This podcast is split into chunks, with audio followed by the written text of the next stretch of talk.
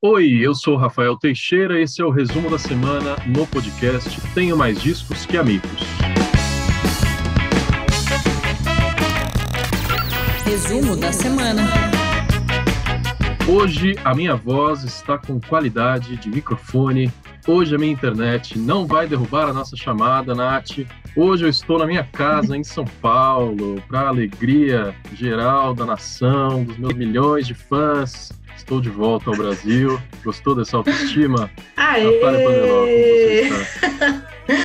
Cara, eu, eu tô bem. Agora, a Argentina, o Chile, que chorem a perda de Rafael Teixeira, entendeu? É, voltou para casa, para o berço dos seus fãs. E você tava fazendo falta aqui, Rafa. De vez em quando a gente tinha que gravar sem você mas pelo menos a gente tinha assim os seus relatos da, das peripécias aí pelas ruas da América do Sul. Então, assim, já podemos começar a pensar no próximo tour. Pois é, podemos começar a captar patrocínio, quem sabe a gente tem correspondentes enviados aí pelo mundo para fazer diários de viagem. O meu serviu como um case, né? Eu acho que eu acho que a gente já tem um, uma certa experiência agora para começar a vender esse pacote aí de TMDQA pelo mundo eu continuo investida na ideia do patrocínio da CVC. Alô, São eles que estão perdendo. CVC será marcado aí para chamar a atenção para nossa causa. Bom, falando sério, né? Acho que é bom eu dar esse retorno de quanto isso foi bom para minha sanidade mental. Para quem está há muito tempo sem viajar, no caso todo mundo, por causa desse vírus desgraçado, é, não se deixe, gente, absorver pela rotina, pelas preocupações, bestas, paranoias. Não esqueça que esse mundo é gigante, cheio de, de paisagens inacreditáveis é, e principalmente não deixe a sua cabeça quase pifar, como foi o meu caso, antes de fazer uma viagem.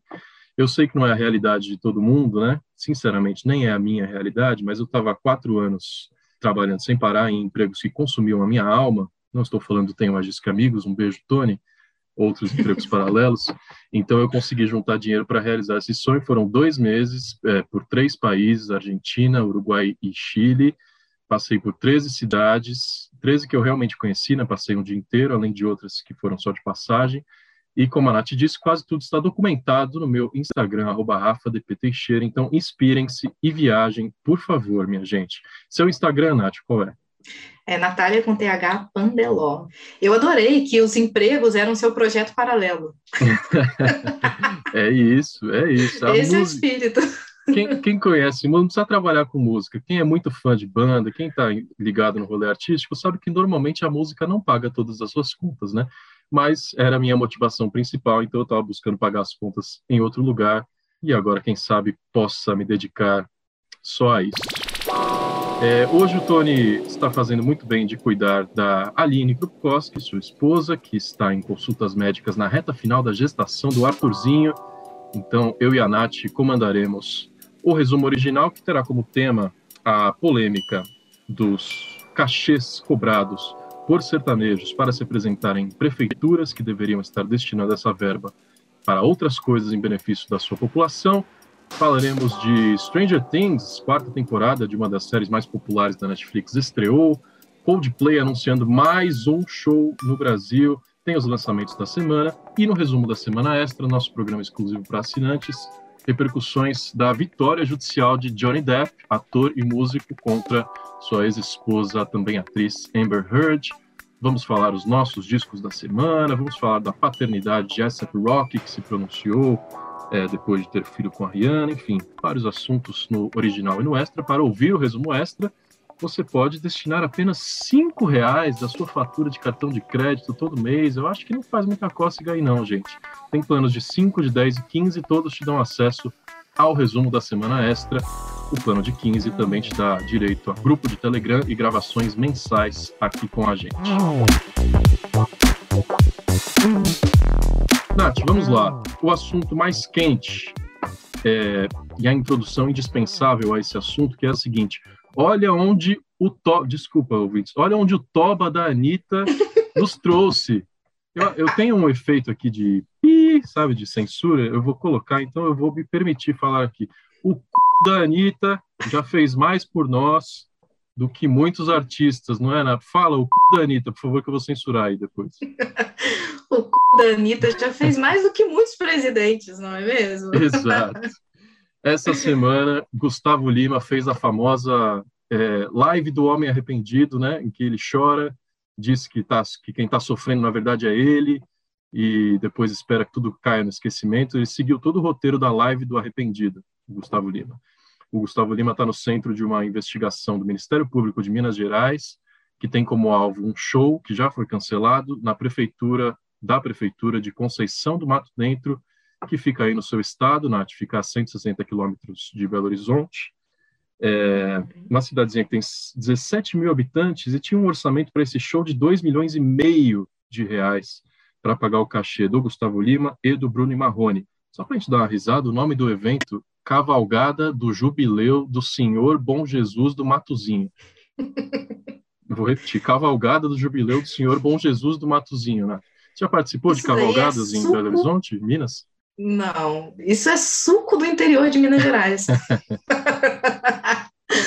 não, infelizmente não participei, porque na minha cidade nem isso tinha, Rafael é. Teixeira. Qual que é essa cidade? Leopoldina. Tem uma exposição agropecuária, uma vez por ano, e é isso. o, o prefeito de, de, dessa cidade, José Fernando Aparecido, ele também fez um pronunciamento arrependido, né? cancelando o show e falando que foi envolvido numa polêmica político-partidária, quando na verdade não é isso, a gente está falando de desvio de dinheiro mesmo. Mas tudo começou quando o, uma outra dupla, Zé Neto e Cristiano, no caso o Zé Neto, ele, durante um show da dupla, é, provocou gratuitamente a Anitta, voltando na Anitta, né? Ele disse, ó, não preciso fazer tatuagem no toba para mostrar quem eu sou e não preciso da Lei Rouanet para financiar os meus shows. Aí mexeu com a Anitta, né, minha gente? Mexeu com os fãs da Anitta. A cantora reagiu, os fãs reagiram, começaram a chamar atenção para esse modelo de contratação de sertanejos por prefeituras, até que as autoridades abriram o olho e passaram a investigar, principalmente essa em Minas Gerais. Considerações, Nath? Assim, eu não sei nem por onde começar. Acho que vou começar pelo tweet da Anitta, dizendo: E eu que achei que só estava fazendo uma tatuagem no Tororó. que já é mais do que muita gente achou que faria na vida, né? Não, mas não parou Exatamente. Assim, eu acho curioso como a Anitta incomoda, né? É. É, o pessoal gosta de diminuir ela, mas ela segue incomodando. Eu acho que, assim, tem tantas camadas para a gente explorar nesse, nessa história que envolve desvio de verba pública e, assim, por que, que as prefeituras conseguem contratar um show com um cachê, uma verba de 2 milhões e meio, sem passar por nenhum tipo de licitação, nenhum controle. As pessoas enchem a boca para falar da Lei Rouanet, mas é uma. Cara, quem já fez um projeto na Lei Rouanet sabe que é um, um saco você prestar conta daquilo tudo, cada centavo é contado, e as prefeituras podem fazer o que bem entendem é, por amizade, por gosto pessoal, né? É, existe quem goste de Bruno e Marrone em 2022. Então, a gente só fica chocado quando descobre que um artista ganhou um milhão e duzentos mil por um show. Assim, eu não. Longe de mim diminuir o trabalho dos artistas, mas não existe show que justifique esse valor. E aí eles gostam de tirar o corpo fora e dizer que não é minha responsabilidade fiscalizar contas públicas e gostam de apontar o dedo para os artistas que são contra o governo, dizendo que eles mamam nas tetas do governo, mas na verdade são eles que estão recebendo dinheiro sem qualquer tipo de, de fiscalização em cima. Então, assim, é, eu, eu acho que chamar de CPI do sertanejo, como estão chamando, talvez seja um pouco injusto, mas só um pouquinho, sabe? Porque esse, essa supervalorização dos cachês acontece em todos os setores. Se você for ver, por exemplo, né, os cachês que teve na virada cultural recente aí de São Paulo, teve cachê de 300 mil. Acho que foi Barões da Pisadinha, 300 mil. Mas, cara, nem se compara com 1 milhão e 200, sabe? Então, eu acho válido questionar isso, porque é, são verbas que são destinadas ao uso em saúde, educação e infraestrutura.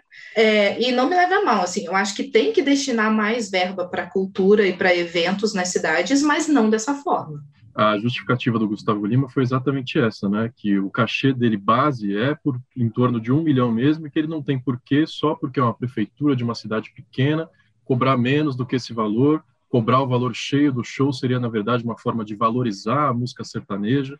Foi isso que ele disse na live que fez no dia 31 é, de maio. Inclusive, é, circulou bastante depois dessa live prints de comentários feitos pelo próprio Zé Neto, que estava assistindo a live do amigo, e, e escreveu: Gustavo, para de se justificar, para de chorar, porque a coisa é comigo, fui eu que iniciei essa polêmica, quem tem que prestar conta sou eu. No fim das contas, não, né? O Zé Neto foi quem provocou a Anitta, mas quem está no centro da investigação é o Gustavo Lima. E eu acho interessante, Nath, a gente dar um passinho atrás e, e, ser didático. Eu sei que a nossa audiência já sabe do que se trata, mas houve uma demonização tão absurda do que é a Lei Rouanet, que é um mecanismo tão válido e tão justo e importante de financiar projetos culturais, que nada mais é do que você isentar de impostos empresas que patrocinam eventos culturais e que apoiam seja um filme, seja a gravação de um disco, seja um festival, qualquer tipo de projeto cultural, existe, existem vários modelos no edital. Essa empresa coloca dinheiro no, no projeto cultural e é isenta de impostos pelo governo federal. Um modelo que existe em várias outras áreas, o ProUni, na né, educação, destina vagas é, públicas em universidades privadas e isentam essas universidades de, de imposto. O SUS é, oferece leitos em hospitais privados e isentam esses hospitais de imposto. Um modelo que a gente vê em tudo que é lugar, medidas paliativas, porque a gente não tem hospital para todo mundo, a gente não tem universidade para todo mundo e a gente não tem cultura para todo mundo. Então a gente precisa é dessas leis de incentivo, né? É, e eu acho curioso como que assim as pessoas demonizam a lei Rouanet e é uma porção tão pequena da renúncia fiscal que o governo faz todo ano, e ninguém está pressionando, por exemplo, o agronegócio, que recebe muito, muito, muito mais em renúncia fiscal. Né? Então, é, é aquela coisa, é, cada é, governo escolhe a narrativa né, e os vilões que vai perseguir. Nesse, no caso desse governo, a cultura, com certeza, é um dos vilões que eles estão perseguindo, então isso só contribui para a narrativa deles. Mas se as pessoas se informassem, né, e, e buscassem mesmo conhecimento, já diria Tebilu. Que é mineiro, por gente... sinal, Minas Gerais está no centro desse programa. Oh, Tebilu é mineiro. Minas faz muito por esse país, cara. Enfim, tudo isso para a gente evitar cair em polêmicas vazias, né? Mas quem diria tudo isso por causa de uma tatuagem no Tororó? enquanto isso, Anitta está em Nova York inaugurando uma estátua sua no Museu de Cera, Madame Tussauds, em Nova York, Estados Unidos. E ela lá, tirando fotinha do lado da, da estátua de cera dela, ela falou que a estátua tá gostosa, igual ela. É, tá com uma camisa assim, cortadinha com Girl from Rio. E, enfim, uhum. Anitta é, desfrutando do seu estrelato, enquanto outros são alvos de investigação do Ministério Público né? Isso prova muito é, do que é gestão de carreira correta e errada. Né? Tá difícil para o hater da Anitta, né?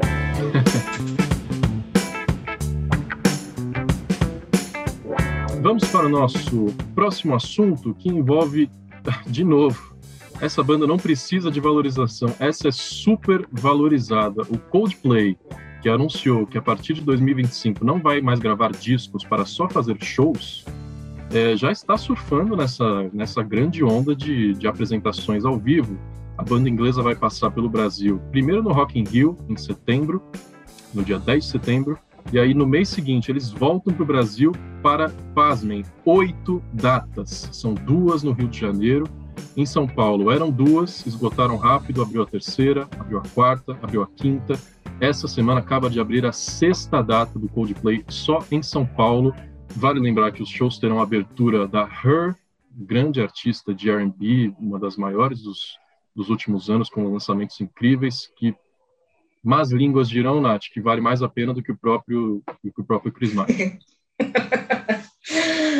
ai, ai, é, eu até concordo, porque o Coldplay já veio, já veio aqui tantas vezes, né? Ver o show da Her é uma oportunidade única, assim.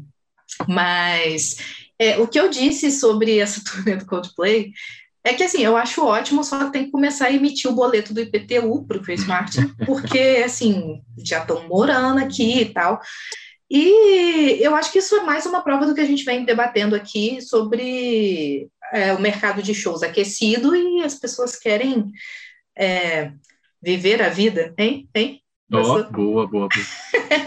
Aliás, podia então, ser a turnê desse disco, né? Porque o último, a turnê é do Music of the Spheres, que realmente dá difícil salvar duas músicas lá.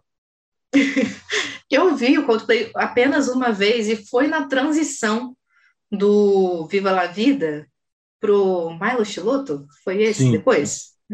E aí eles estavam naquela vibe meio tristinha do Viva la Vida às vezes, e aí o segundo, o próximo disco já super colorido, né? Então já pegou essa transição. Eu achei o máximo, eu acho que eles são uma banda de arena mesmo, fazem espetáculos e quem gosta tem mais que ir mesmo, vai ser um showzaço com certeza. E quem não gosta, gente, assim, só não vai, né? Não pode ficar em casa. Vai sair mais barato, inclusive. É, assiste pela TV no Rock in Rio que já tá bom demais. Eu também é. já fui em dois shows do Coldplay, o primeiro que eu fui na vida, quando eu tinha 17 anos, lá em 2010, era a turnê do Viva la Vida. E sempre fui muito fã de Coldplay. É, a gente critica aqui porque é unânime que os últimos discos não mantêm a qualidade dos primeiros discos, até porque é uma banda que surgiu renovando bastante o rock, já usando elementos. Tem muita gente que compara com Muse, com Radiohead, é todo esse elemento do, do rock triste, né? Só que eles levaram a um patamar de popularidade muito diferente com os discos Parachutes, X and Y, são discos obras-prima para mim, que eles não mantiveram esse nível nos discos seguintes e é a base da turnê que eles vão trazer para o Brasil oito vezes no mês de novembro. É, eu, eu gosto, gosto do Coldplay Roots, mas eu acho que as pessoas implicaram demais com essa mudança é, de estilo que eles tiveram e tal. Eu gosto de dois discos dessa fase, assim, que é o Ghost Stories de 2014 e o Everyday Life, que é de 2019. Eu acho que são discos injustiçados, assim. Mas eu entendo também quem não, não quis acompanhar, porque foi uma mudança meio brusca, né? Pois é, mudança de visual, né? Mudança de atitude, de energia ao vivo, os clipes, uhum. foi uma mudança radical mesmo. E a gente sabe que bandas de rock costumam ter fãs um pouco intolerantes, e ainda mais com o colorido, então daí o preconceito sofrido pelo Coldplay. Daqui a pouco eu vou trazer lançamentos dessa sexta-feira, dia 3 de junho de 2022. É, Bem-vindo, mês de junho, já estamos quase na metade do ano. E mais a semana está bem fraquinha de lançamentos, eu vou deixar para registrar daqui a pouco só três que merecem é, a sua audição nesse fim de semana. Antes, deixa eu falar de Stranger Things, como prometemos na nossa introdução, uma das séries mais populares da Netflix, que eu sei que a Nath não assiste porque fica com. Nath, é uma, é uma série juvenil, tá? Só pra. eu sei. não assiste porque fica com medo, realmente, mas é, é, bizarro, é bizarro. E tem umas cenas bem gore, acho que é isso, né? Tem umas cenas nojentas, muito sangue, muita tripa. E aí afasta é. uma galera mesmo. É, assim, a vida é muito curta pra gente ficar se obrigando a assistir uma coisa que não faz bem só porque tá todo mundo assistindo. Então, assim, depois eu, eu me intero, sabe, sabe, por alto do que estão falando. Inclusive, sei que a música tá muito elogiada nessa nova quarta temporada. Daniel, meu esposo, está assistindo. E eu tive minha esperança renovada na juventude, porque Kate Bush está de novo de volta às paradas. Então, assim a Stranger Things está fazendo um, um, um, serviço aí de utilidade pública. É, pois é, e para música do heavy metal também, porque a gente tem um personagem novo, que é o Ed Manson, interpretado pelo ator Joe Quinn, que é um metaleiro, e um metaleiro lá dos anos 80, época em que se passa a série. A gente está falando da quarta temporada de, de, Stranger Things, que estreou essa semana na Netflix, a primeira parte, né, a segunda vem é, no futuro. É, mas esse novo personagem, ele é metalhead, ele é inspirado em muitas bandas que faziam sucesso naquela época, e eu tenho mais discoamigos.com, reuniu alguns dos discos número um de metal que saíram ao longo da década de 80 para conjecturar o que pode ter sido, quais podem ter sido as inspirações do ator Joe Quinn, porque ele deu uma entrevista para Entertainment Weekly essa semana dizendo que a maior parte da preparação para esse personagem foi ouvir discos clássicos de heavy metal. Ele disse que ele já tocava guitarra desde que era criancinha, que ele não se considera um mestre da guitarra, mas que ele sabe se virar, sabe fazer uma coisinha ou outra, e aproveitou a preparação para esse personagem, inclusive para praticar a guitarra que ele já sabia tocar. Essa década teve discos clássicos de Ron James Dio, o Dio que foi é, vocalista do Black Sabbath durante um período em que o Ozzy estava afastado, também tem uma carreira solo extensa, o Dio chegou a doar é, peças de vestuário clássicas, coisas que vão para museu, assim, coisas que ele vestiu, a família do Dio, né, que ele já faleceu, chegou a doar para o figurino da Stranger Things. Então, uma das maiores inspirações dessa série, sem dúvida, é o Ron James Dio, que é uma das maiores vozes do metal, né, Nath? Chegava a agudos incríveis. Foi ele, dizem, que popularizou o famoso símbolozinho do metal, que são os dedinhos levantados em forma de chifrinho de demônio. É, ele é um cara que figura, imagem, atitude, representa muito o heavy metal, né?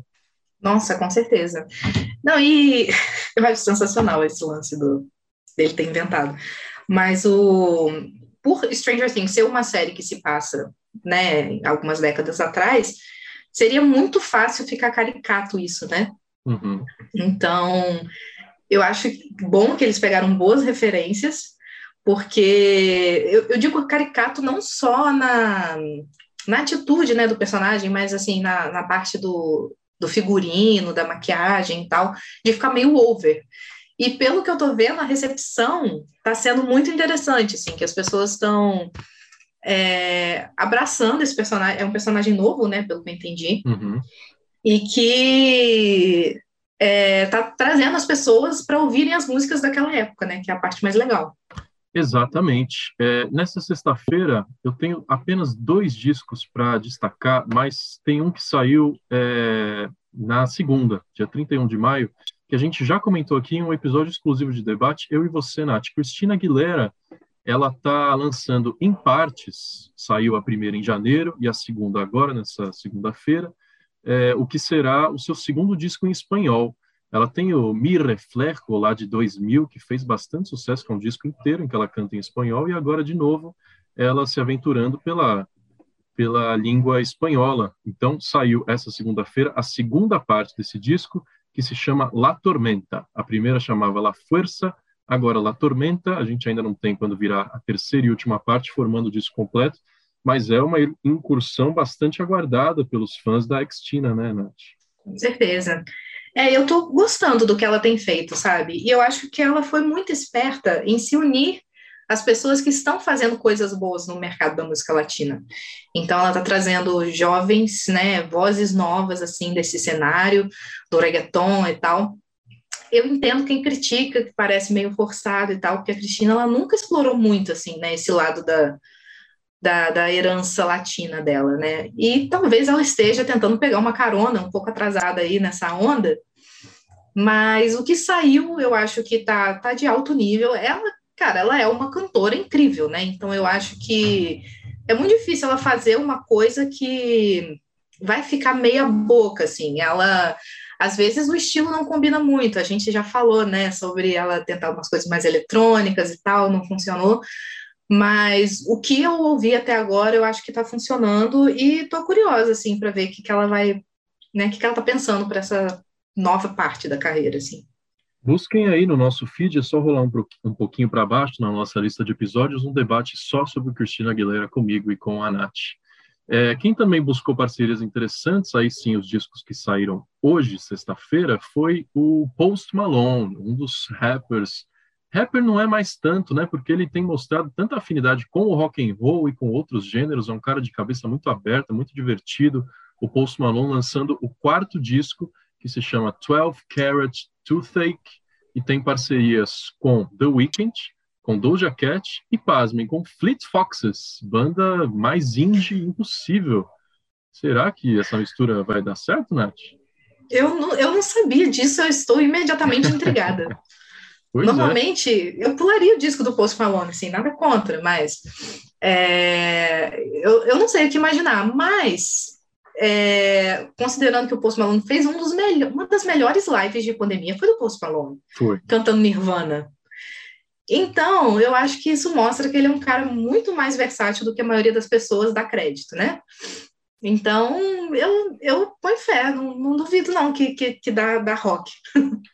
12 Carat to Take, já dá para ouvir quarto disco de Post Malone. Essa eu acho que você gosta, Nath. Tash Sultana, uma multi-instrumentista, cantora, compositora talentosa demais, australiana. A Tash Sultana lançando, não é um disco de inéditas, é um acústico da MTV. Sim, o MTV Acústica ainda existe, especialmente internacional, né?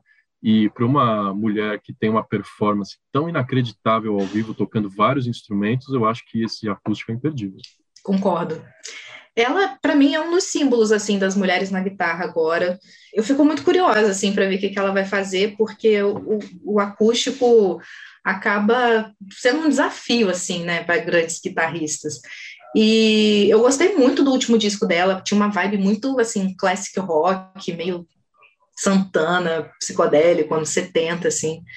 Então, tô curiosa para saber o que, ela vai fazer nesse acústico.